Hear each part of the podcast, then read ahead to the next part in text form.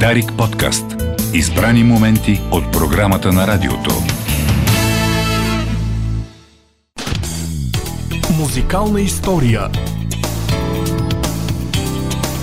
Историите зад големите световни хитове от 60-те години. Здравейте! Има песни, които носят отпечатъка на своето време. За една от тях ще си говорим днес. El Pasa на Саймън енд Гарфенкъл от 1967 година.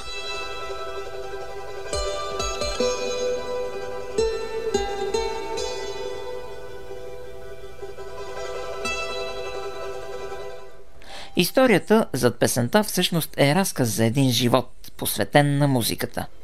Даниел Аромия Роблес се ражда през 1871 година в Уануко, Перу, в семейство на френски мигранти.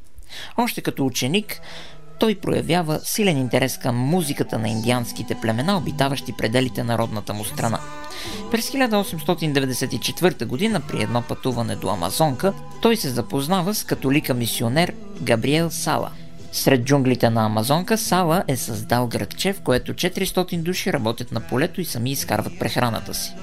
А в неделните следобеди всички се събират, за да пеят и танцуват, припомняйки си стари песни – може би нещо в дивата атмосфера на градчето сред джунглата или в характера на Габриел Сала потиква Даниел да зареже медицината, към която го тласкат родителите му и да се посвети изцяло на музиката. От тогава започват неговите обиколки из Андите и Амазонка, за да се среща с хора в най-затънтените места и да записва от тях народни песни и митовете около тяхната поява. По-късно в архивите на Даниел, дарени на Католическия университет в Перу, са намерени над 700 традиционни перуански песни, плюс още около 230 негови авторски произведения. Вдъхновен от фолклора на Андите, Даниел решава да напише музикална пиеса, в която да вгради фолклора на Перу. Така през 1913 година се ражда зарзуелата Ел Кондър Паса, в превод от испански Полетът на кондорът. Yes, I would if I could.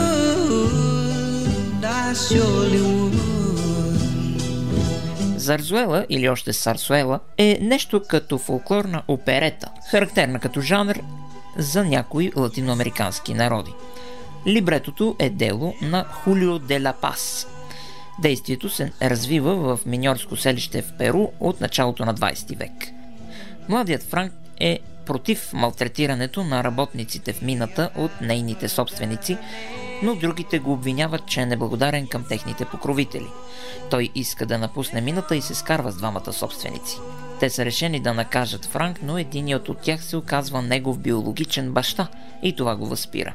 Докато върви разказа за миньорите, които са роби на труда, тече и историята на двама пастири, момче и момиче, които преживяват предбрачни вълнения – Денят на сватбата е празник за всички в града, но не и за онези в мината, защото те не могат да изоставят работата си. Пастирите символизират за миньорите така желаната свобода. Песента Ел Кондер Паса се свири по време на танца, който младоженците и техни приятели изпълняват, навлизайки в града. Танцът се нарича Пасакале и затова песента, върху която го изпълняват, носи такова име – Пасакале е латиноамерикански народен танц за двойки, който няма много общо с характерния за бароковата епоха танц Пасакалия от 18 век.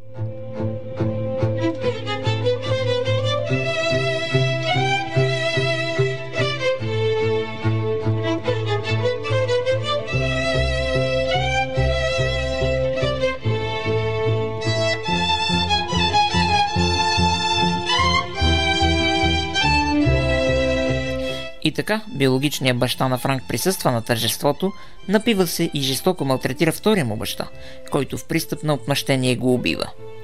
Другият съсобственик на мината разбира и веднага отива да отмъсти за убийството. Но е посрещнат от Франк, който погубва и него. В самия край на последното действие се появява и кондор, който за експлуатираните работници е символ на силата, здравето и най-вече на свободата – Кондорите в Андите са едни от най-големите и дълголетни птици. Те живеят най-вече в труднодостъпни местности. Любопитното при тях е, че при някои условия те могат да изминат на 300 км дневно, летейки около 5 км над земята. Толкова рядко жителите на тези земи виждат кондор, че го приемат като знак за своя нов живот, за свобода и радостно крещят «Ние сме кондори!» Музикалната пиеса е поставена за първи път на 19 декември 1913 г. в театър Маци в перуанската столица Лима. В оркестъра, подбран за представлението, има виолончело, контрабас, флейта, кларинет, тромпет, тромбон и ударни инструменти. Пиесата включва две действия и една средична музикална част на фона на парадна сцена. Именно тази част е инструменталът, който по-късно ще стане толкова популярен като самостоятелно произведение. За известно време оригиналният сценарий е изгубен. Във връзка с 100 годишнината от създаването, през 2013 година, базирайки се на оригиналните ноти и текстове, музикологът Луис Салазар Мехия възстановява цялата пиеса и тя бива издадена на компакт диск.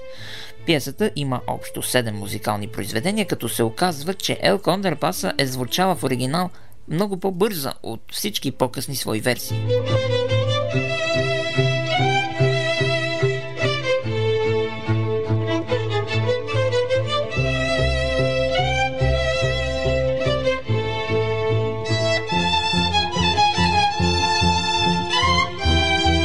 Още през 1933 г. запис на песента е регистриран в библиотеката на Конгреса на Съединените щати, като там тя е свирена на пиано.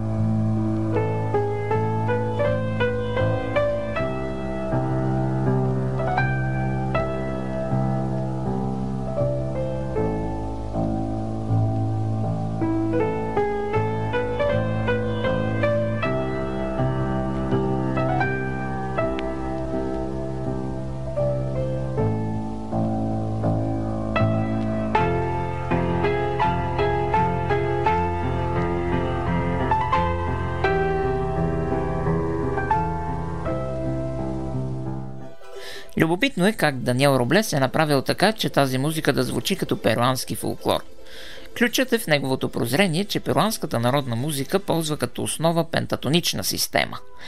Това е термин от музикалната теория, с който се обозначава система от 5 тона, разположени на равномерно разстояние един от друг. Същата система се използва и в музиката на различни народи по целия свят, като най-популярен пример е китайската народна музика. Кондър Паса има хиляди кавери, като най-интересното е, че се пее с над 300 текста на над 100 езика. Има и български варианти. През 1965 г. музикантът Пол Саймън присъства на концерт на перуанската група Лос Инкас в Париж, където те свирят Ел Кондър Паса.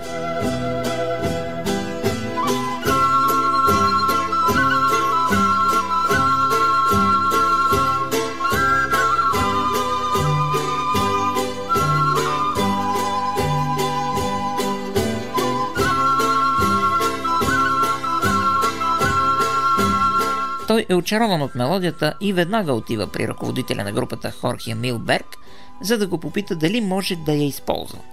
Милберг му отвръща, че няма проблем, защото това е перуанска народна песен от 18 век. През ноември 1968 година групата записва инструментална версия на песента в парижко студио, като Саймън е поканен да покрие китарните части – Година по-късно, през ноември 1969 година, Саймън взима готовата инструментална мелодия, съчетава английски текст по нея с заглавие If I Could, влиза в студио на Columbia Records в Нью Йорк и я записва с гласа си. Когато описва авторите, посочва себе си като текстописец, а музиката описва като народна с аранжимент на Лос Инкас. Песента излиза в албума на Simon and Garfunkel Bridge Over Troubled Water, издаден януари 1970 година. През септември същата година е издадена и като сингъл, чиято без страна е Why Don't You Ride Me.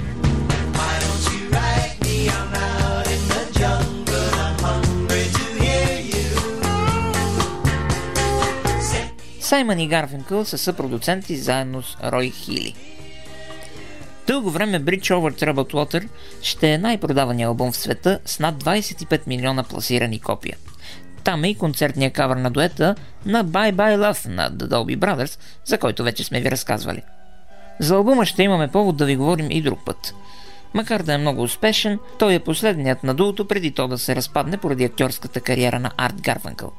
Песента достига до номер 18 в класацията на Билборд и заема челни позиции на други места по света. Края на 1970 година един от синовете на Даниел, Армандо Роблес Годой, завежда дело срещу Саймън и Гарфенкъл, за да бъдат признати авторските права на баща му върху музиката на Ел Паса. Чак тогава те разбират чия е песента. Съдебното дело минава почти приятелски. И дори Армандо е признателен на музикантите, че са възродили тази класическа творба. В по-късно интервю той говори, че Пол Саймън и Арт Ганфанкъл много уважават чуждите култури и че просто са били подведени за происхода на парчето. Но били ли са подведени наистина? Слушайте!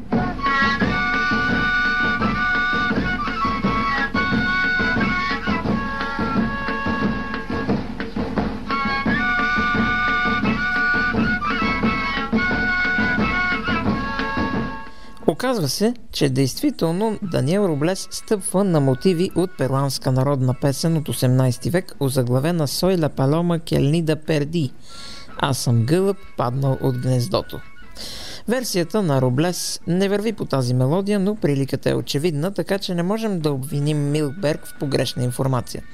Иначе Пол Саймън се сприятелява с Хорхе Милберг, включва Лос Инкас в своя турне – и продуцира техния първи албум в САЩ. Текстът на Ел Кондър Паса изразява желание за промени, еволюция и растеж, но е и критика към тогавашното общество, което не се умява да се освободи от оковите на предразсъдъците си. На едно място се пее Предпочитам да съм чук, отколкото пирон. Да, ако можех, със сигурност щях да бъда. Yes,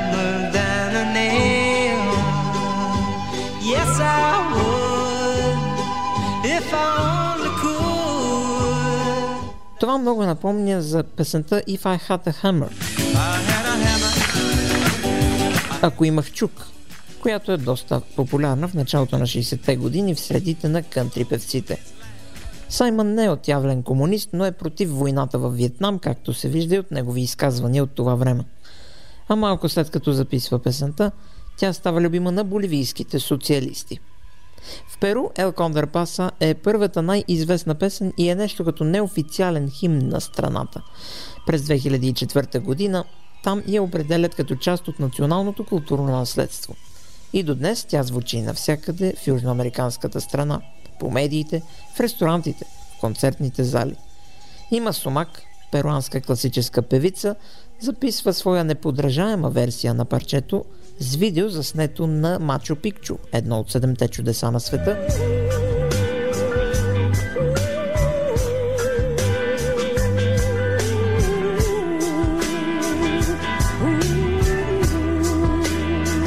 А филхармоничният оркестър на Лима, столицата на Перу, прави своя уникална обработка.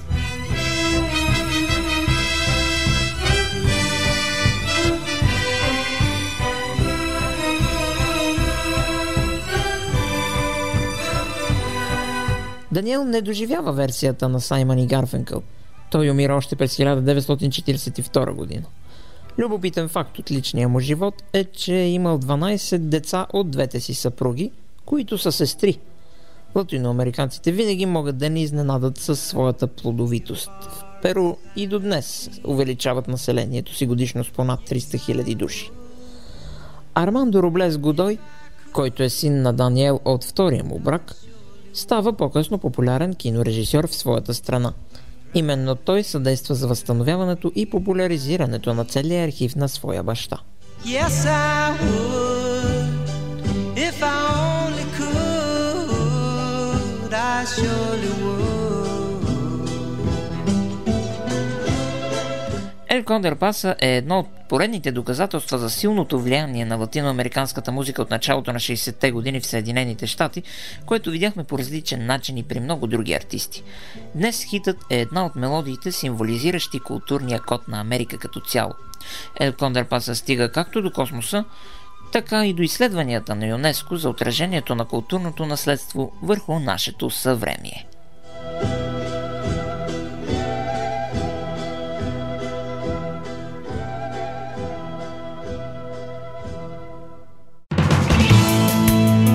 Дарик подкаст. Избрани моменти от програмата на радиото.